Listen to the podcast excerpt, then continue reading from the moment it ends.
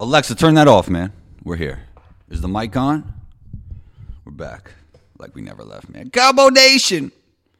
Change of pace today. Can't wait for you to hear this one. Shouts to PrizePicks, man. You know we are now part of the Prize Picks family. You might be asking, what is PrizePicks? Prize Picks is the largest independently owned daily fantasy sports platform in North America and most exciting way to play daily fantasy sports. It's just you against the numbers instead of battling thousands of other players, including pros and sharks.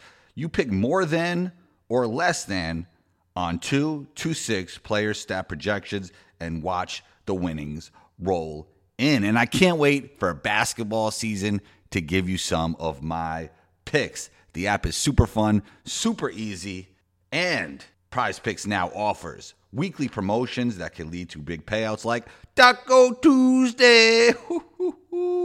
Each Tuesday, PrizePicks discount select player projections up to 25% to provide even more value. PrizePicks now offers Apple Pay for quick and easy deposits. Go to PrizePicks and use code COMBO for a first deposit match up to $100. It's also a great way to support this podcast if you go to PrizePicks and use code COMBO for a first deposit match up to $100. I know a lot of you ask, how could I support the pod? This is a great way to support. Support for Combos Court is brought to you by Manscaped. Manscaped Performance Package is the ultimate men's hygiene bundle. Join over 8 million men worldwide who trust Manscaped with this exclusive offer for you 20% off and free worldwide shipping with the code COMBO20 at manscaped.com. Man, the Performance Package 4.0 has arrived, and man, it is different. You'll find that Lawnmower 4.0 Weed Whacker ear and nose hair trimmer, Crop Reviver toner, and the Performance Boxer briefs, which I really enjoy. No chafing at all, super comfy. Always use the right tools for the job with Manscaped. Today's show, Kesi Neblett of Netflix's The Mole joins in to talk reality TV, her civil rights legacy, athletic development, and much more. Just a fantastic conversation with Kesi. A little bit of a change of pace today. Can't wait for you all to hear this one. You know, you can catch me on Instagram at one two combo. That's O N E T W O C O M B O. Intro music by Luca Beats. Let's get into it.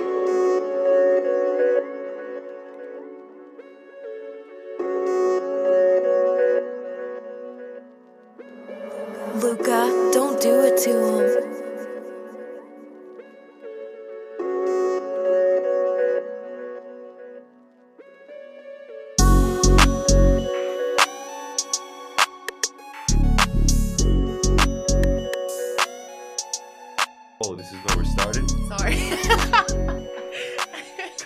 Welcome to Combos Court. Ah, thanks for having me. But Your first post on Instagram is like, Yo, say my name right, but in a it's nicer a way. really nice way to ask someone to say your name right, though. you think? I literally said like I saw the strain in your face. You were, you were a little angry. I wasn't angry. It was more so. It was kind of um, not to start off so deep, but it was like a really big moment because I think Ooh. In the past and especially on the show that I did um, back in the day was more so about me being like very much in the background, just letting things happen. And in that moment, my friend was like, my co-star as well, but was like, "Bro, you need to stick up for yourself." So then I was like, "Okay, let's start with my name." Like, What was that from? right. What, what was that recording from? That day you Um, corrected her. We were we had just finished filming the mole. I think it was just the the day or two before the finale, and the final three of us had gone to LA to film like this crazy like news junket.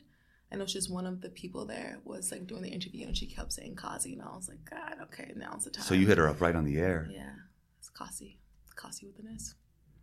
That's kind of. She felt bad too.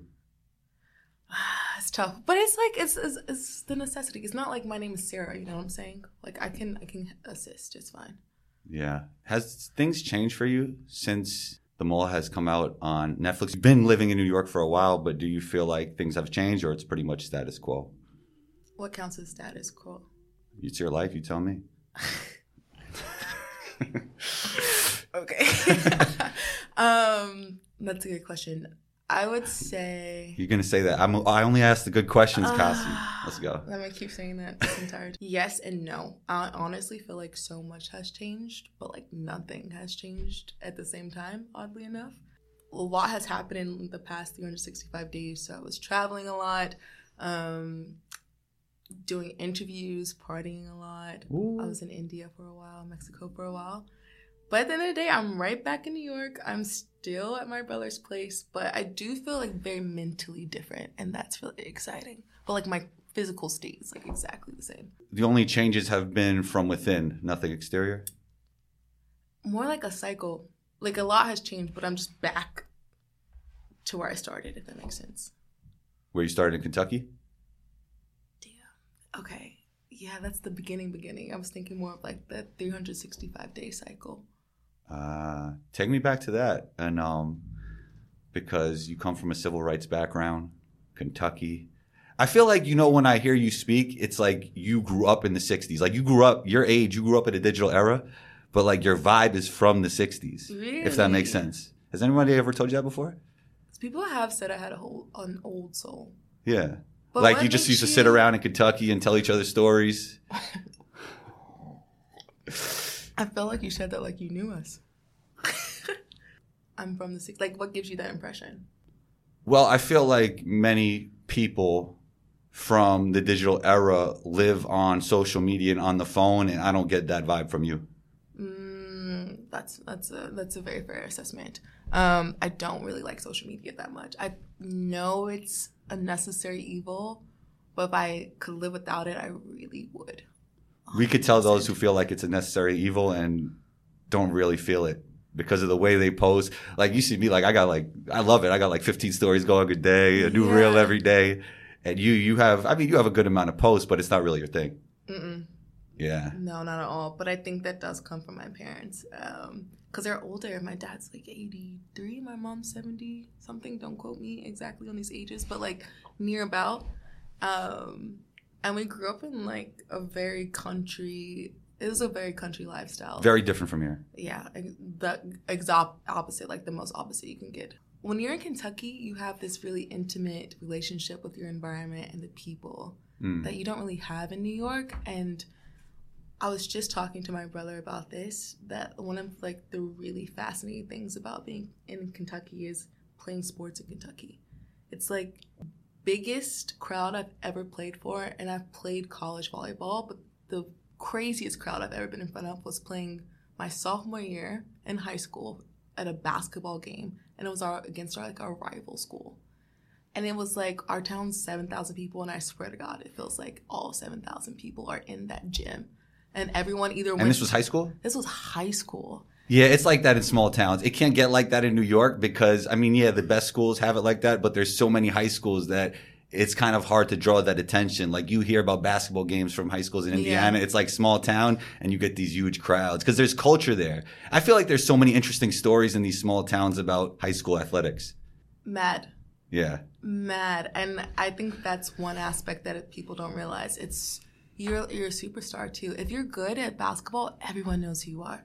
Yeah. Yeah. It's interesting. Somebody has to come out of there and become a big time pro athlete for people to find out about that town because then they go back in the documentary and you hear about it. You know I what I mean?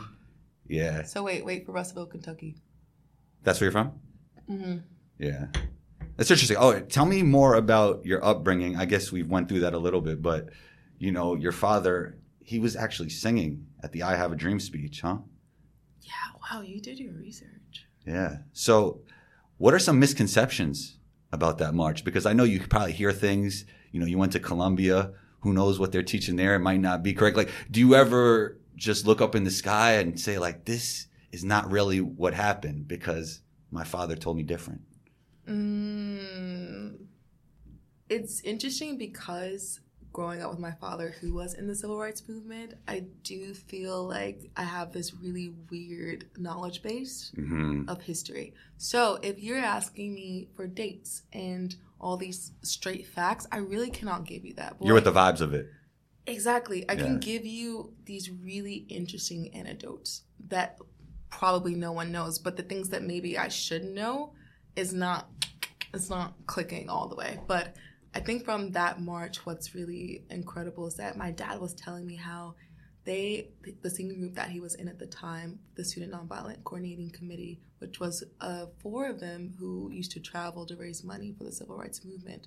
They were actually singing in California at the time. And so they really wanted to go to the march because they heard that it was happening. And I think one of the other members of SNCC, which is the name of the student organization, was like, no, we need you in California to raise money. And my dad was like, you know, this is going to be an incredible experience. We really want to be a part of it. And it's going to be a really incredible impact on the world. And so, So he knew that He knew that. because nobody knew how much of an impact that speech would be, right? Like Martin Luther King was marching, he was doing a lot of things, but did he have a feeling that that would be like the one?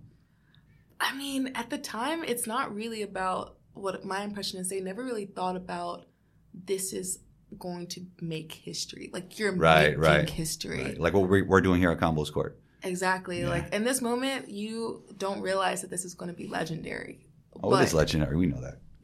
But proceed, proceed. yeah, but for them, they were just surviving, you know. So what happened at uh. the end? He ended up calling like Harry Belafonte. My dad did. I was like, "Hey, I heard you all are going to New York, um, not New York, D.C." Right. And so Harry Belafonte and a lot of celebrities um, similar to him were very supportive of the civil rights movement at the time, financially and resources wise.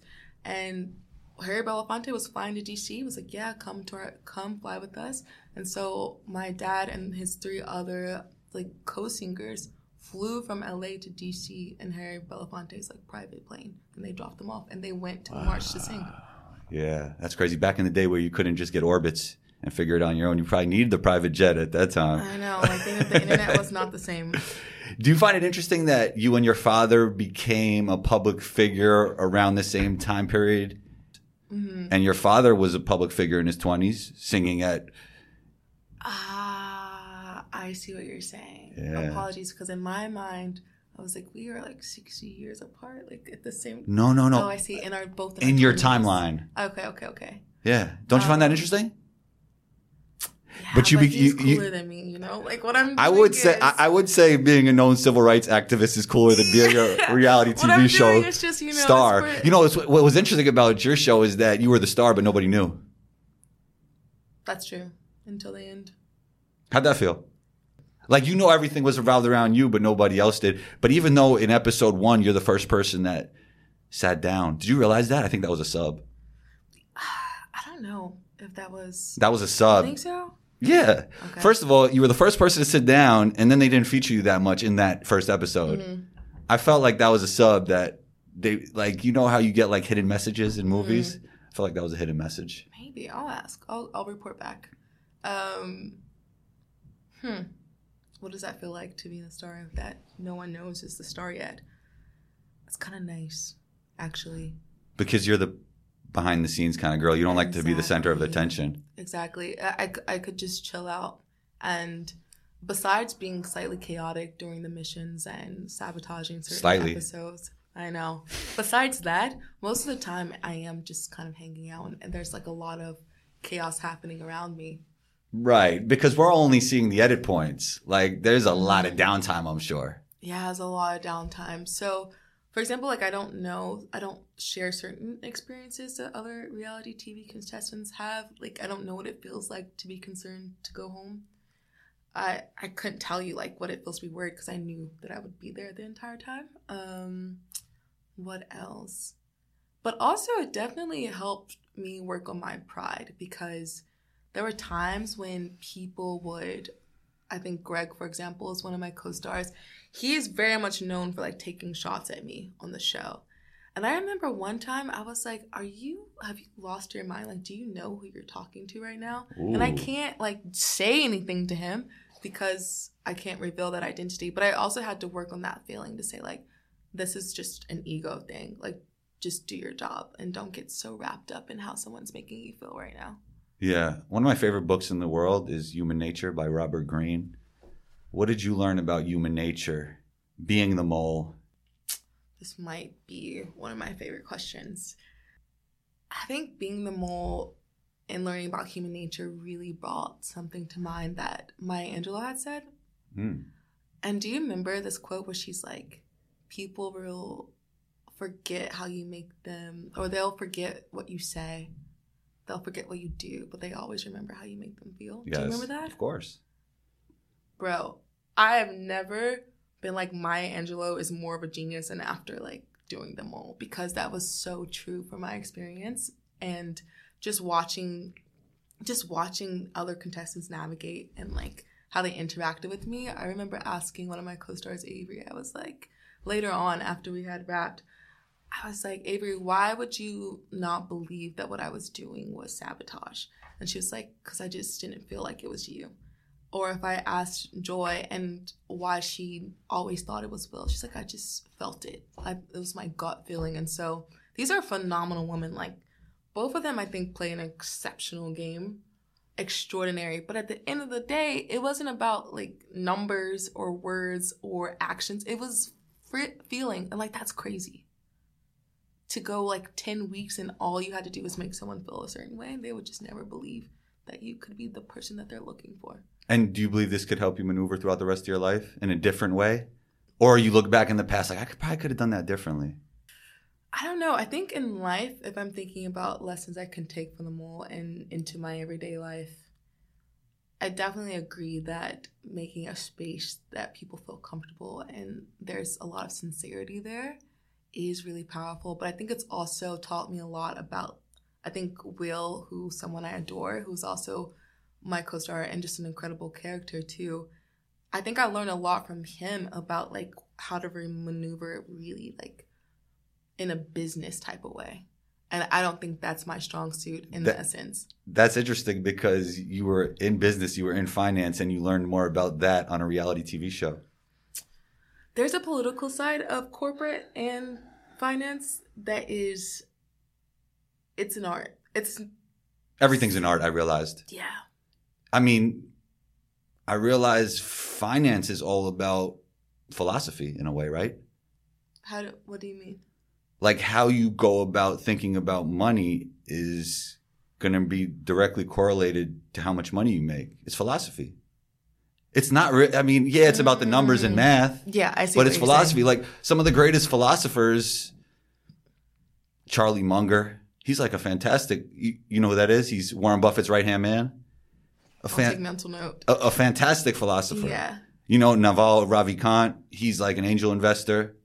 I will clarify. I worked in finance, but I worked in tech, like deep tech. No, I finance. understand, but you but you see both sides of it. Yeah, I don't know. If you're deep, deep tech, You're just really in your tech bag. you you're you don't really like. I only know about finance from an infrastructure standpoint.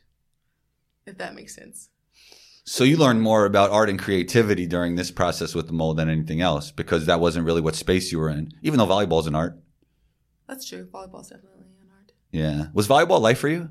Like like if you asked my mom, like Okay. Basketball was life for me since I was 7, Yeah. right? Like you played volleyball at a high level. Was it something that you did cuz you were good at or you had a deep passion for it? both. I definitely, I think I fell in love with volleyball really around maybe my freshman year of high school. So a little bit later than seven. But I was playing on this travel team, or my high school coach had recommended me to play on this travel team in nearby um, Russellville, Kentucky. And I remember being so excited to go to practice. It was like every single time practice ended, I was upset and like ready for the next practice to start. Or I would make my brothers play outside with me, or I would make my dad go to the gym with me. So it's definitely developed into more of an obsession, I think, around my freshman year of high school. You were obsessed with volleyball. I love I love that. Yeah, I was having the best time. What are you obsessed with these days? Because you know, usually when you have an obsession, you if you have an obsessive personality, not saying that you do, but you Uh-huh. did say you were obsessed with volleyball. I was. You usually have to fill it with something else, or you just became more well balanced. I wonder.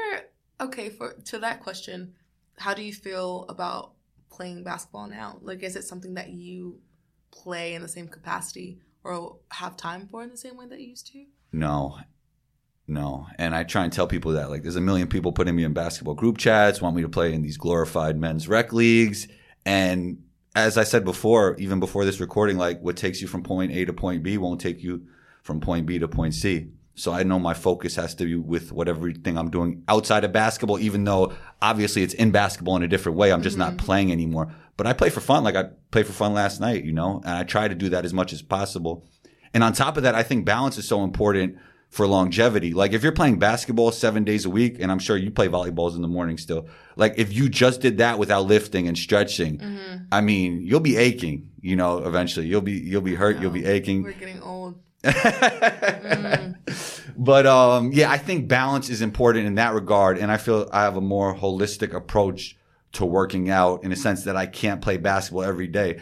Now, if you add it all up, I'm probably playing basketball every day because I'm doing like some skill stuff because I still love to work on my game.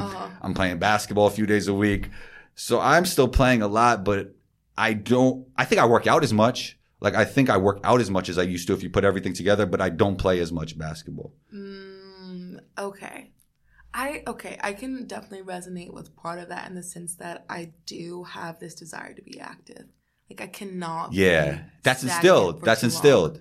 I think that's instilled, and that's something that I'm still somewhat obsessed with.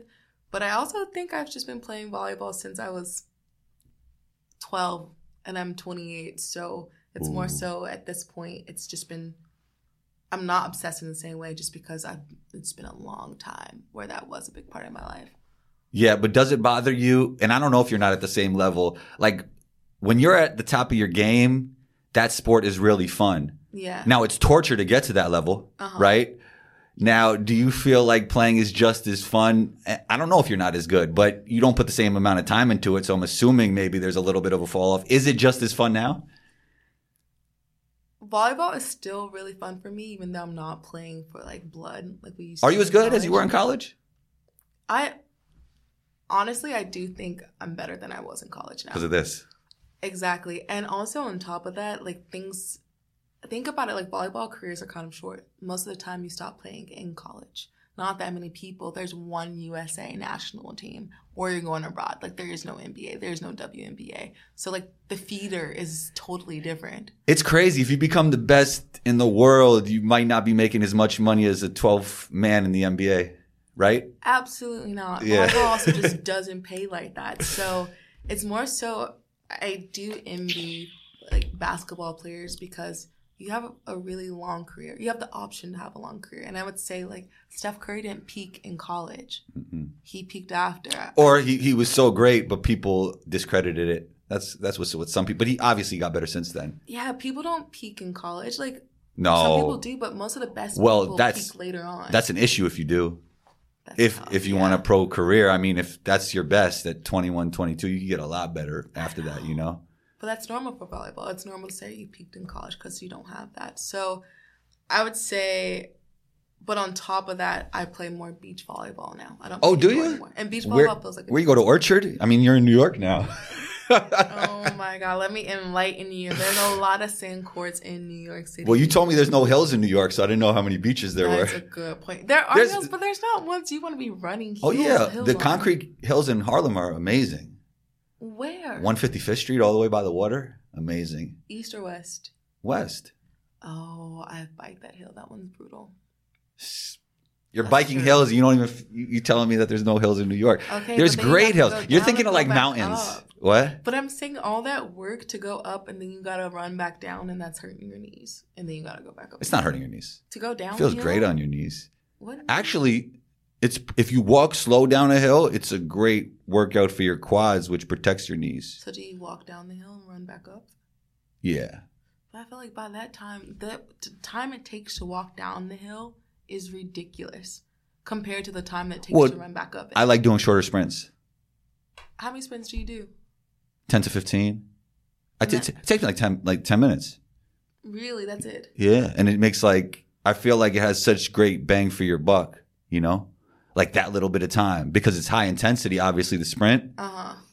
but you're getting a lot out of it in a very short amount of time. I feel like people go to the gym and waste a lot of their time waiting between sets. Now there is like there is some strength protocols that it makes sense for you to wait a certain amount of mm-hmm. time like to get to the next set, but I feel like especially like beginners, they could do so much in their house that they don't even need a gym. Like they probably shouldn't even be working out with weights at this moment. They could be doing like body weight stuff, yoga. But you got against beginners. How come they can't go to the gym? What's wrong with that? That's hilarious. Yo, yo. Everybody wants to go to the gym. I'm, You know what it is? There is like um a tribal aspect of it, right? Like you're meeting people. like There's Uh-huh. like-minded people. I think that's important. What I'm saying is, some people will drive two hours to the gym in traffic when they could be getting a great workout at home. Who does that? In New York City, you could be you could be like a couple blocks away, and it's an hour if you're driving. Oh, okay. I didn't know that was a lifestyle. It's not. That's why a lot of people don't have cars here. But Mm, okay, yeah, I don't do that. That that's wrong. I don't think anyone at any level should be doing that. But I do agree with you that before you lift weights, you should do the due diligence to like get a baseline, 100. percent and that doesn't require you like trying to like do hang cleans and like squats and stuff just yet. So that that's a fair point. As an experienced volleyball player, I find it interesting about how you develop athleticism in volleyball Mm-hmm. because I feel like there's a lot of translating skills to basketball. You know, like you have to be able to jump, right? You got to be mm-hmm. quick. What is like the overarching philosophy of athletic development in volleyball? You want to know a hot take about athleticism in volleyball? Let's do it. I don't think you actually have to be athletic to be a good volleyball player. I see what you're saying, but if you're mm-hmm. really smart and you have the athleticism, I'm sure that helps, right? Yeah, that's then you're like Destinee Hooker and like Megan Hodge. Like But that's what we're aiming for to be the greatest. that's true, but that is so few. I think what I know more so, like one of the best girls I've ever played with is Serbian, incredible mental, and not athletic at all. So you think the mind is a lot more important than the athleticism. You know, part of that could have been that you were naturally a good athlete, so you take it somewhat for granted. I never saw you play volleyball. you're, like, you're like you're discrediting me. No, I was. like it all came easy to me. I'm sorry. Finish your statement. now go ahead. Retort. I would say, I'm gonna just say her name. Phenomenal player, Anya. She's just has this great IQ and great execution. Now, if she had my body, she would like if we were one player, Uh, it's done. So that's why the athletic, like the skill level and IQ. I'm, I'm over here speaking like an expert about volleyball, but I guess I'm just translating from basketball. But I mean, the skill level and the IQ is probably most important. But to take it to the next level, you know, you need to be a good athlete. So I'll, my question to you is like, what are ways to do you develop athleticism for volleyball? Like, what are they encouraging you to do at the college? Like, what Oh, kind I of see what you're workouts? Yeah. Um, if I'm being honest, I think what's helped me most with athleticism was there was a time in high school because I used to not be coordinated, and the well, you were tall. That's probably part of it. yeah, I was tall, Yeah. and my brother remembers this vividly because he used to remind me every day that you are so uncoordinated, and he would like take me to the gym and we would do like workouts together. Um, but but I ended up quitting basketball my sophomore year in high school. Sorry, Shame on you. I know it's too. You're here on a basketball podcast, quitting basketball. running. That's what it was. A lot of cardio. Well, the, yeah, the cardio in practice for basketball teams is unnecessary. Like it doesn't even make sense. Like It there's a th- there's a point of diminishing return of doing what they. I don't know if this is politically correct anymore. I mean, they used to be called suicides. I guess maybe. yeah. I guess they don't call it that anymore. I don't know, but too many of those make no sense. Like when we, triggered. yeah, like why why are you running 50 suicides? like what's the point of like work on something with the team aspect, like work on individual skill. Like we're just Yeah. here running for no reason. Okay, but did you not play games where you had to full court press the entire time? Yeah, you get to a certain point, you're in shape. Yeah, but the suicides help. yeah, that's not going. But I feel like I feel like you could be getting condition con- get conditioning, teamwork, and skill work blended in together. Oh, I see. Yeah, use the basketball. Use team aspects while you're conditioning. Not just running up and down. It does build mental toughness, but Yeah. yeah. Huh. That's a hot take because it's really hard to focus. No, I think teams- like, your lungs are dying. I think teams are I think colleges are realizing now that there was like too much of that probably. Like there's more of emphasis on like skill Yeah. development and team building.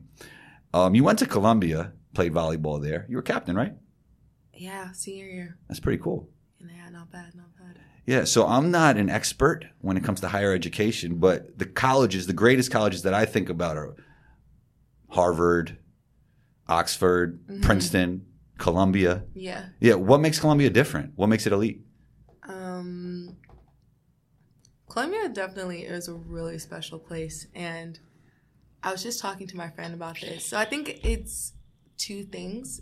I think for me personally, like when we were having this discussion, because she's from a very similar economic background as I am, like very humble beginnings, and Columbia is kind of where this like weird like micro community that was very diverse economically, very diverse like internationally, just kind of like enriched my world. So like I had no idea what Goldman Sachs was before I went to Columbia. My I mean like my parents they went and banked at like First Southern National Bank. I was like going through the couches getting changed just so I could go to the corner store. The like, couches were the bank. yeah, that's where my bank was. I was like getting quarters just to get like hot Cheetos at the corner store, you know? So like, My mom did a Cheetos commercial, by the way. really Cheap plug, yeah. regular or hot. Hot and spicy. No spicy grandmas. There's no hot and spicy Cheetos. It's just hot Cheetos Yeah, there is. My mom did a commercial. and spicy. yeah, spicy. I think you made that up. I'll show you. I'll show you a commercial Okay. later. Yeah, but proceed. Uh, rain check that. Um, but yeah, but I think on top of that, it's just an incredible environment. I think your professors are trying to change the world. Everyone on campus is trying to change the world. And if you don't think you want to change the world, just being in that environment is going to make you be like, okay, I probably should change the world too. And that's really special. Yeah, so after Columbia, you were living the I don't know, is it is it fair to say regular New York lifestyle? Like you had a job, you were like commuting to work. Yeah. I Yeah. mean, I was working in tech finance, living downtown. And before you knew you were going to be doing reality TV, you stopped working. Yeah, I did. What went into that decision? I would say I, in all aspects, I really like highs and lows. I do well in like oscillating between highs and lows. Chaos. Not chaos, but I don't like steady as much, if that makes sense. Hmm. So I think like even the way that I work out, I really like HIIT training a lot. Hill sprints are his, his HIIT training. We're, we're, we're, we'll get away from the hill sprints, but it is. I didn't say okay, but I used to. I used to do hill sprints. Full disclosure. Okay. So I like that too. I like HIIT training. yeah, I feel know, like I feel like I'm getting a better workout, even though it's good to mix it up, right? Like you don't always want to do HIIT training, like you want some kind of contrast, but Right. I do love it though. Like kettlebell work, like I love it, you know, Mm. dynamic, like yeah. there's something about knowing like I just have to like push it through and then I can take a break and then push it through, take a break. So I think that's what I needed. I had like been really pushing the limit. I like think I think in work, in school, um, and my mom totally. I I'm so grateful because she's always been so emotionally in tune with me, and she was just like, I can feel like this break is what you need right now, and so Wow. she was super supportive. That's a lot different than most parents' advice, right? Because you had a great job and yeah, parents love security. My dad, on the other hand, my dad is also really supportive, but he was confused. He was like, You're gonna quit a job and you don't have another job? Are you sure? And I was like, I'm so sure. You know, if you look at it, my friends and stuff, they like they always hit me up like, "You think you're a philosopher now?" But if you do, if you do look at it from like a philosophical standpoint, like people might think that is crazy, Mm, but then other people might think like going to a job every day. And I don't know if you yeah. were doing what you didn't want to do. I don't know, like you specifically was like that, but that could be considered insanity, right? Like going to sit at a job for a paycheck, doing something you don't really want to do, even if it's a lot of money. So some people might think that is crazy. Like even your dad thought it was a little off, but you continuing to do something that you didn't want to do would be insane in itself. yeah. And I think the younger generation right now is kind of going towards that mindset of why do I need to work a job that I hate just for money? So I think it's it might be shifting Yes. a little bit. Yes. I think that's the bright side of social media, even though I think it's like hurting some kids because they're not living life, they're in their Mhm. phone. But that aspect of it is like I could kind of find a tribe on social media that even if they're not in my immediate circle, I could connect with them and even build business off that. Right. Yeah. That's so true. Yeah. All right. So from Goldman Sachs to the mole, there was a little period, right? And where did that opportunity for the mole come from?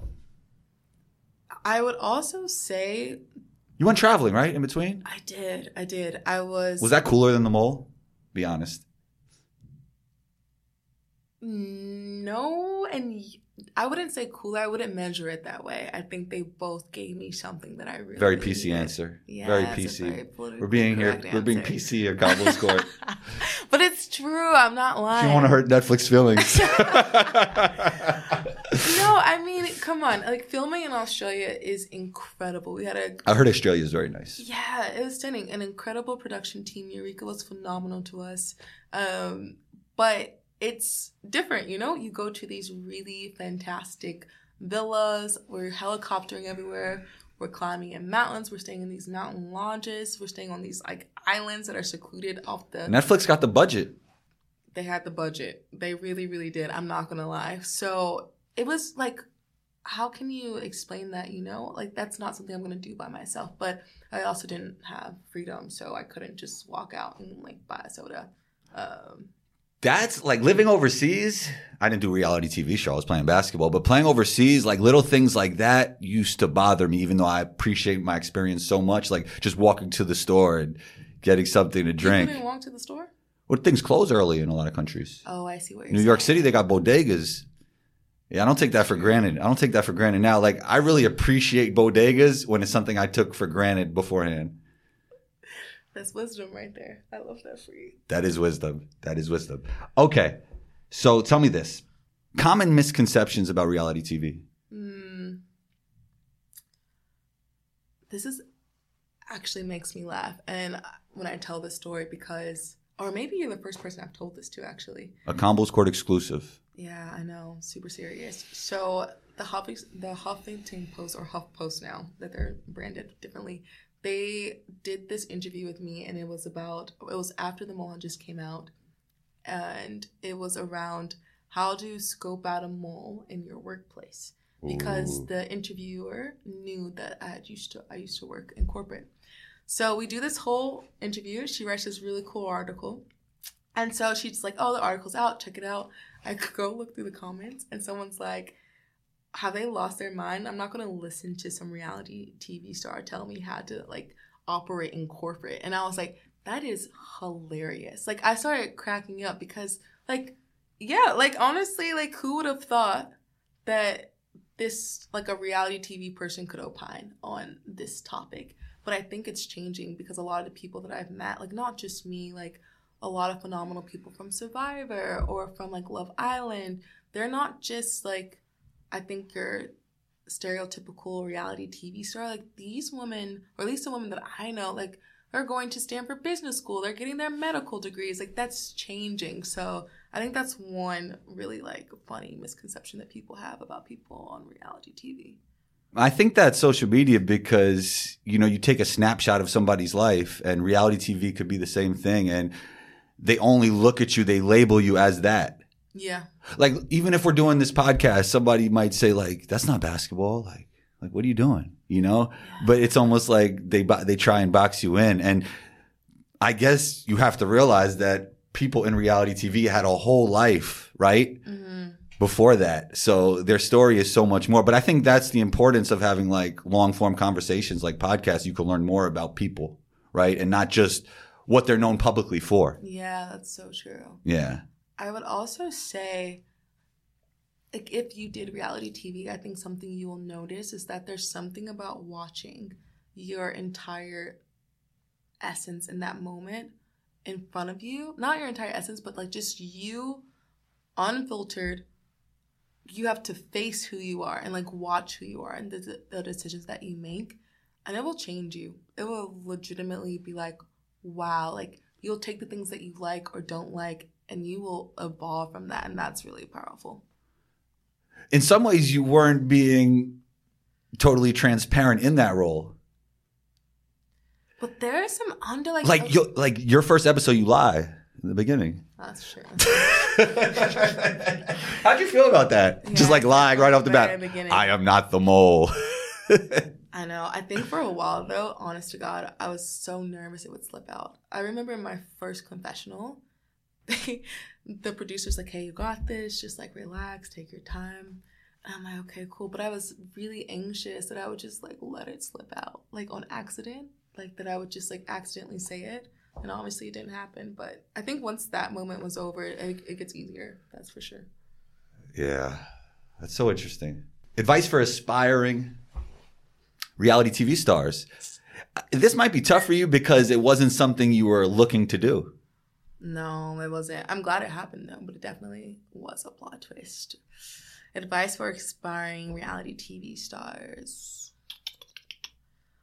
I would give practical advice. I think that's normally what's the most helpful. So, like, if let's say you wanted to go on, I don't know, is there this like a Real House Husbands of Hollywood or oh something like that? Oh Look what she's putting on me. Real House Husbands of what? Is, is that is that a thing? Isn't like Kevin Hart? Doesn't he have some like I'll leave that for Kevin Hart. okay, so let's say you wanted to go on House Husbands of New York. I would say one, find that production company for sure, and no, find the casting company and see who's casting for it, and apply that way. Don't just apply blind. I would say second, reality TV does not like. Don't think you're about to be rich when you come off of there. I think you can make money, but you have to be very proactive and like really business minded. So Yeah. already start iterating through what you think your brand's to be. And like creating a brand is hard. So I'm not even saying have it figured out. Just like at least iterate through what you it could be and get that feedback from your audience. Um and then kind of have a plan afterwards because you're going to have this incredible spotlight. And I think you really do have an incredible opportunity to monetize it, but you need to be thinking about that before the spotlight comes. And that could be either be like an agency, that could be whatever you're passionate about. But I would say kind of really start thinking through those things before you just are like, hey, I'm here just to be here. Um, so that way you take advantage of that moment. I would that would be my biggest advice. How are you going to take advantage of the moment? Ooh, uh, I so I was that person who was like, I'm just gonna be here, um, because I didn't watch TV before I was on the mole, And you So- still don't. Besides the mole on Netflix streaming right now. It's not streaming yet. uh, the season two is coming. Um, yeah, I still don't watch a lot of TV, which is kind of um, ironic. But so you're on both seasons? no, there's only there was the first season was the season that I was on, and the second season will come out. I think soon ish. Yeah, but we're talking about your season streaming on Netflix. Oh, it is streaming. You're right, because it's forever. Sorry, I was like, no, it's done. It was ended a while ago. No, it's streaming. But I forget how Streaming. Netflix works. Yeah, go check it out. Yeah, fair point. Yeah. So yeah, what's next for you? Talk to me. Um, okay, I don't like this question actually Well, because it's my podcast. You could either answer it or or refuse to answer it. because I think once you say what's next, people really are like, okay, so how's that going? And I'm just like, you know, What does Kesi feel should be next for her? Okay. I would say in my ideal world, I would what's next for me is twofold. One, I do not want to be a starving artist. So I still love tech and I think the support that tech gives you is like amazing. Um, but I think my passion projects would be around media. So maybe I would be like you, do the podcasting thing. Um, that's not. You got a studio. That's true. This is a nice studio. Yeah, I think it's important for you to stay true to who you are and maybe weave in and out of everything you want to do. Because nobody could do what Kesi could do, right? Nobody has your like strengths, nobody has your Yeah. weaknesses. So just keep doing what you want to do on the day to day and probably the opportunities will find itself with your unique skill set. Was supposed to be a snap. Yeah, you, that, was- crazy what you just did. smooth. I That's should that, use this hand, but I can't snap with my right hand very well, so it was a little. That's a blooper. All right, last thing Yeah. before we get out of here. Time flies. Time flies. You've been on the tech side of things. You've played sports at a high level. You've done reality TV now. Mm-hmm. What is the common denominator when it comes to success in all these fields or success in general? Being successful in anything is something I learned from my parents for sure. Especially because they, like, for example, my dad's father was a sharecropper, which still blows my mind to this day. And then my dad went to college. Not too long ago in the scheme of things. I know, it's not that long ago. And then he went to SIU, he majored in music, he majored in math, he dropped out to be in the civil rights movement, yada, yada, yada. My mom, like, her dad was like a bootlegger, was basically running the streets of Russellville, Kentucky. During Prohibition? Yeah, he passed away, so I don't think he, yeah, so he's good. But, like, yeah, during, let me do the math correct. Yes, that math, that adds up. But then my mom went to college and she went. It's okay. nursing. Alcohol is legal now, by the way. I know, but I was like, let me not. My mom, I was like, let me not just bust out my grandpa like this. But it's done. So, um, Well, you are a mole. I know, but I'm supposed to keep secrets. That's the Are opposite. are you? Are, yeah. Are, are you still a mole? Like, is a mole still a mole when everybody knows? what do you mean? Are you still a mole? Do you look at yourself as a mole? Like, when everybody knows the mole is the mole, are you still the mole? Mm. Mm-hmm. You are. So you'll always be a mole. I think so. People still come up to me and it's like, you're the mole. I swear to God. And it's crazy because everyone does it. It's like, I don't know what it is about like that character that makes everyone come up to me the exact same way, but they normally whisper it, like every single one. It's the dark side. And it's almost like they know me, like it's crazy. Is that your dark side, the mole? Just you being a mole? That's not a dark side. I don't feel like. So it's good. I feel like it is a side, but not. It's a contrast from what most people are, I would think, unless everybody's a mole out here. I think everyone's a mole. Tell me more. Or at least everyone has a mole in their life. Tell me more. Mm, I would say if we're getting all deep and stuff again, a mole is someone that is you can't see clearly.